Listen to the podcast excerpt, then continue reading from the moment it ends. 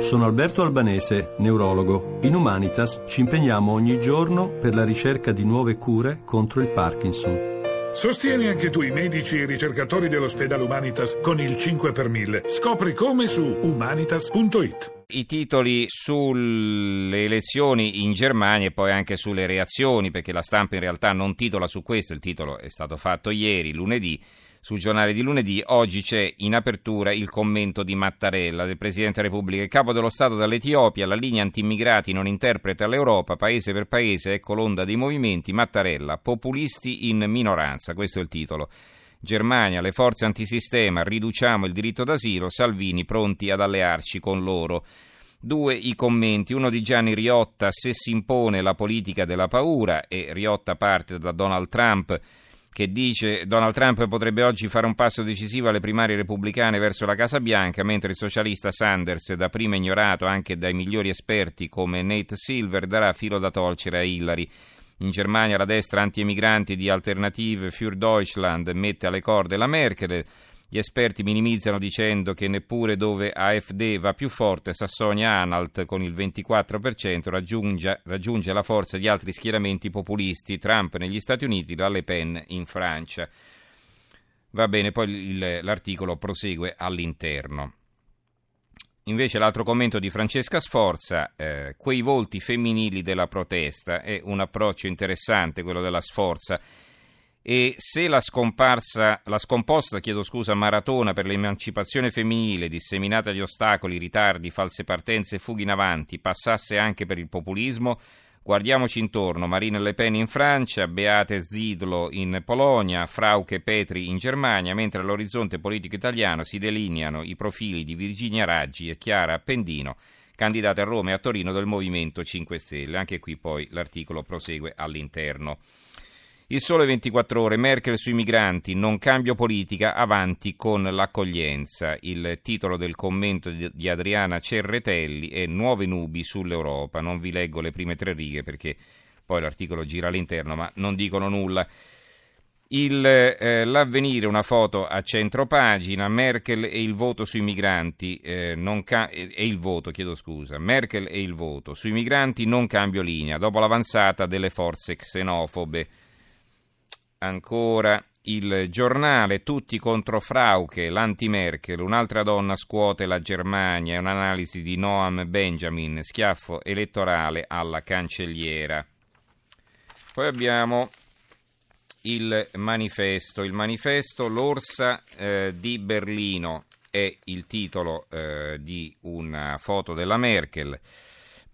Nei Land, doveva scrivere Länder, plurale, nei Land un voto di protesta ma sui profughi non si cambia, il clamoroso ingresso della destra xenofoba di AfD nello scenario tedesco non scalfisce la linea di Angela Merkel, sui rifugiati, soluzione europea, il suo partito perde ma non crolla, SPD ai minimi termini, batosta per la Linke, il balzo dei Verdi. Il commento di Marco Bascetta è intitolato Respinto l'assalto ai profughi. La sorpresa era largamente prevista, eppure resta tale l'indiscussa affermazione più consistente di quella pronosticata dai sondaggi della vigilia di Alternative für Deutschland, il partito conservatore e nazionalista guidato da Frauke Petri, che ha puntato tutte le sue carte contro la politica migratoria della cancelliera, non può che fare impressione, anche se, come è accaduto in Francia con Marine Le Pen, il successo elettorale di AfD non le apre nessuna prospettiva di governo nei tre Länder che sono andati al voto con affluenza in aumento.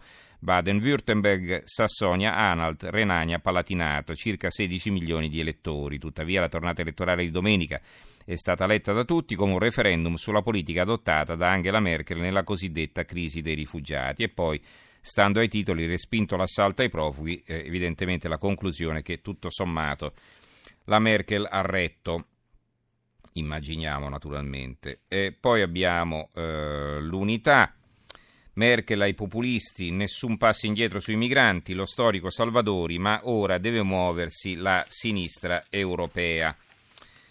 La Gazzetta del Mezzogiorno, l'apertura, migranti, il pianto greco, il paese ellenico sempre più in difficoltà mentre aumentano i controlli sul versante pugliese dell'Adriatico, a migliaia attraversano il fiume Suvareca, in 3 annegano, il racconto di 2 leccesi sopravvissuti all'inferno di Ankara, quindi Qui hanno poi una riga del sommario dedicata alla strage in Turchia.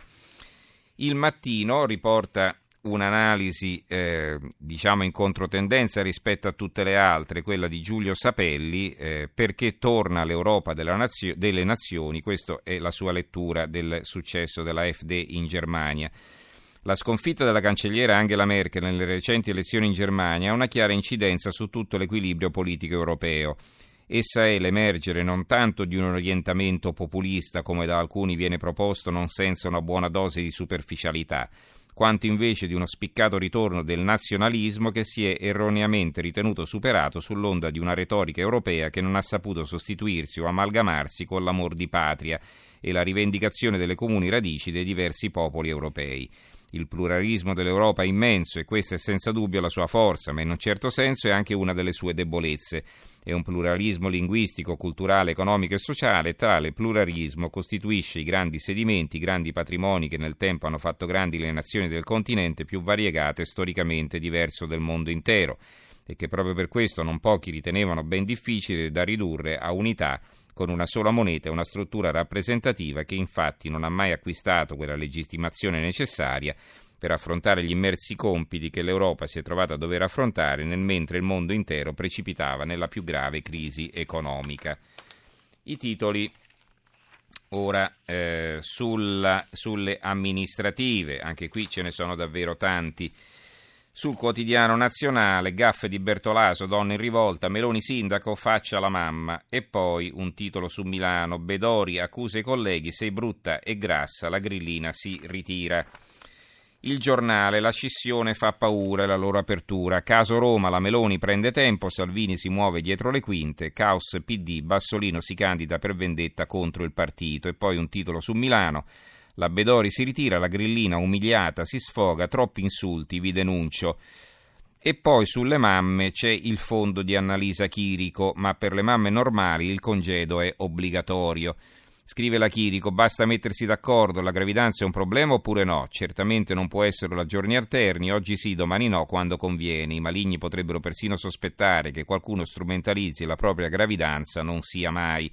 All'inizio di febbraio la dolce attesa costituiva per Giorgia Meloni un ostacolo insormontabile, (virgolette), con una campagna elettorale che si concluderebbe al 7° mese per un mandato che ti impegna anima e corpo mentre nasce il tuo primo figlio, non è il caso che mi candidi a sindaco di Roma, (punto). Posizione rispettabile, domenica scorsa nel giorno delle Gazzebari arriva il colpo di teatro, corro io al posto di Bertolaso, è un gesto di amore e responsabilità, capriola. Poche idee ma confuse, direbbe Flaiano. Intervistata fuori onda sulla 7, Guido Bertolaso respinge l'ipotesi di un eventuale ticket con la leader di Fratelli d'Italia. Deve fare la mamma. Tanto è bastata scatenare la polemica contro la presunta scivolata maschilista, eppure basterebbe ascoltare la frase incriminata per rendersi conto che Bertolaso non era mosso da alcun istinto sessista, ma esprimeva una critica squisitamente politica verso l'atteggiamento ondivago degli altri partner di coalizione. Prima volete la mia disponibilità, poi mi sabotate e dovrei far finta di niente? Abbiamo poi il Fatto Quotidiano, non è un paese per donne, questa è la loro apertura. Ritorno al passato, Bertolaso contro Meloni e pregiudizi estetici sulla Bedori. Chiara Appendino, un'intervista alla candidata sindaco a Torino, sarò mamma e sindaca senza le quote rosa. Il commento di Marco Travaglio, le Bertolarie è il titolo, vediamo la prima parte, da quando è scesa in campo la combattutissima corsa in retromarcia dei partiti per non vincere le elezioni a Roma è il destino segnato, in attesa di sapere chi farà il sindaco già sappiamo chi non lo farà, disguido Bertolaso, il suo impegno per mettere in fuga gli eventuali elettori è certosino, quotidiano, scientifico, da vero professionista della sconfitta. Mentre gli altri inavvertitamente infilano nel solito mare di scemenze qualcosa di ragionevole, lui no, lui solo cazzate. A presa rapida e a lunga gittata, come quella della Meloni incinta che deve stare a casa ad allattare e può camparci una settimana. Stiamo parlando di un artista delle gaffe, di un fuoriclasse della scempiaggine, di un premio Nobel della minchiata. Non per nulla Berlusconi l'ha scelto, credeva di fare cosa gradita all'amico Matteo, ignaro del fatto che nemmeno lui vuole vincere a Roma, tant'è che ha schierato Giachetti, il quale ora si trova nell'imbarazzante condizione di rischiare suo malgrado, si capisce, quantomeno il ballottaggio. Libero, trappola per Berlusconi e l'apertura. Salvini e la Meloni usano le elezioni romane per costringere il Cavaliere a uscire di scena e prenderne il posto. Così si perde la capitale, la sconfitta verrà addebitata a lui, ma la vittoria di Parisi a Milano può cambiare le cose. Due articoli a confronto, qui sopra la testata di una bella foto della Meloni. Roma è una catastrofe, meglio pensare al figlio, scrive Gemma Gaetani. Invece replica Francesco Borgonovo, deve essere possibile fare tutte e due le cose. Quindi due articoli a confronto. Mamma e sindaco, si può? Questo è l'occhiello di questi due titoli. Poi l'Unità, l'apertura, stai zitta, a casa e cucina, sei incinta, sovrappeso, non sei telegenica, candidate sotto attacco a destra e tra i 5 Stelle, Bertolaso stoppa Meloni mamma e per la Casaleggio SRL a Milano Bedori è brutta e grassa. C'è l'articolo di Mirta Merlino, non è un paese per politici sessisti. Scrive la Merlino, insulti sessisti, chi è senza peccato scagli la prima pietra, la verità però è che la politica è tutta sotto accusa, a destra, a sinistra, passando per quel che resta del centro, non ci sono innocenti o anime candide, nessuno si salva, non i grillini che si scandalizzano per i gestacci orrendi del senatore Verdignani, Lucio Barani e Vincenzo Danna, la senatrice Pentastellate, dimenticando l'osceno commento che un loro collega, Massimo De Rosa, rivolse alle parlamentari Dem, parole scolpite nella pietra e nella vergogna, siete qui solo perché siete brave a fare pompini. E che dire di Beppe Grillo che non si è fatto scrupolare a rilanciare sui social il post Boschi dove sei, in tangenziale con la Pina? Ma a guardarsi indietro da quando alle donne sono state aperte le porte della politica è stato un continuo di insulti sessisti, accenni ammiccanti e volgari alla sessualità e alla prostituzione, tentativi riusciti di discriminazione per far vincere sempre il PMI, il Partito Maschilista Italiano.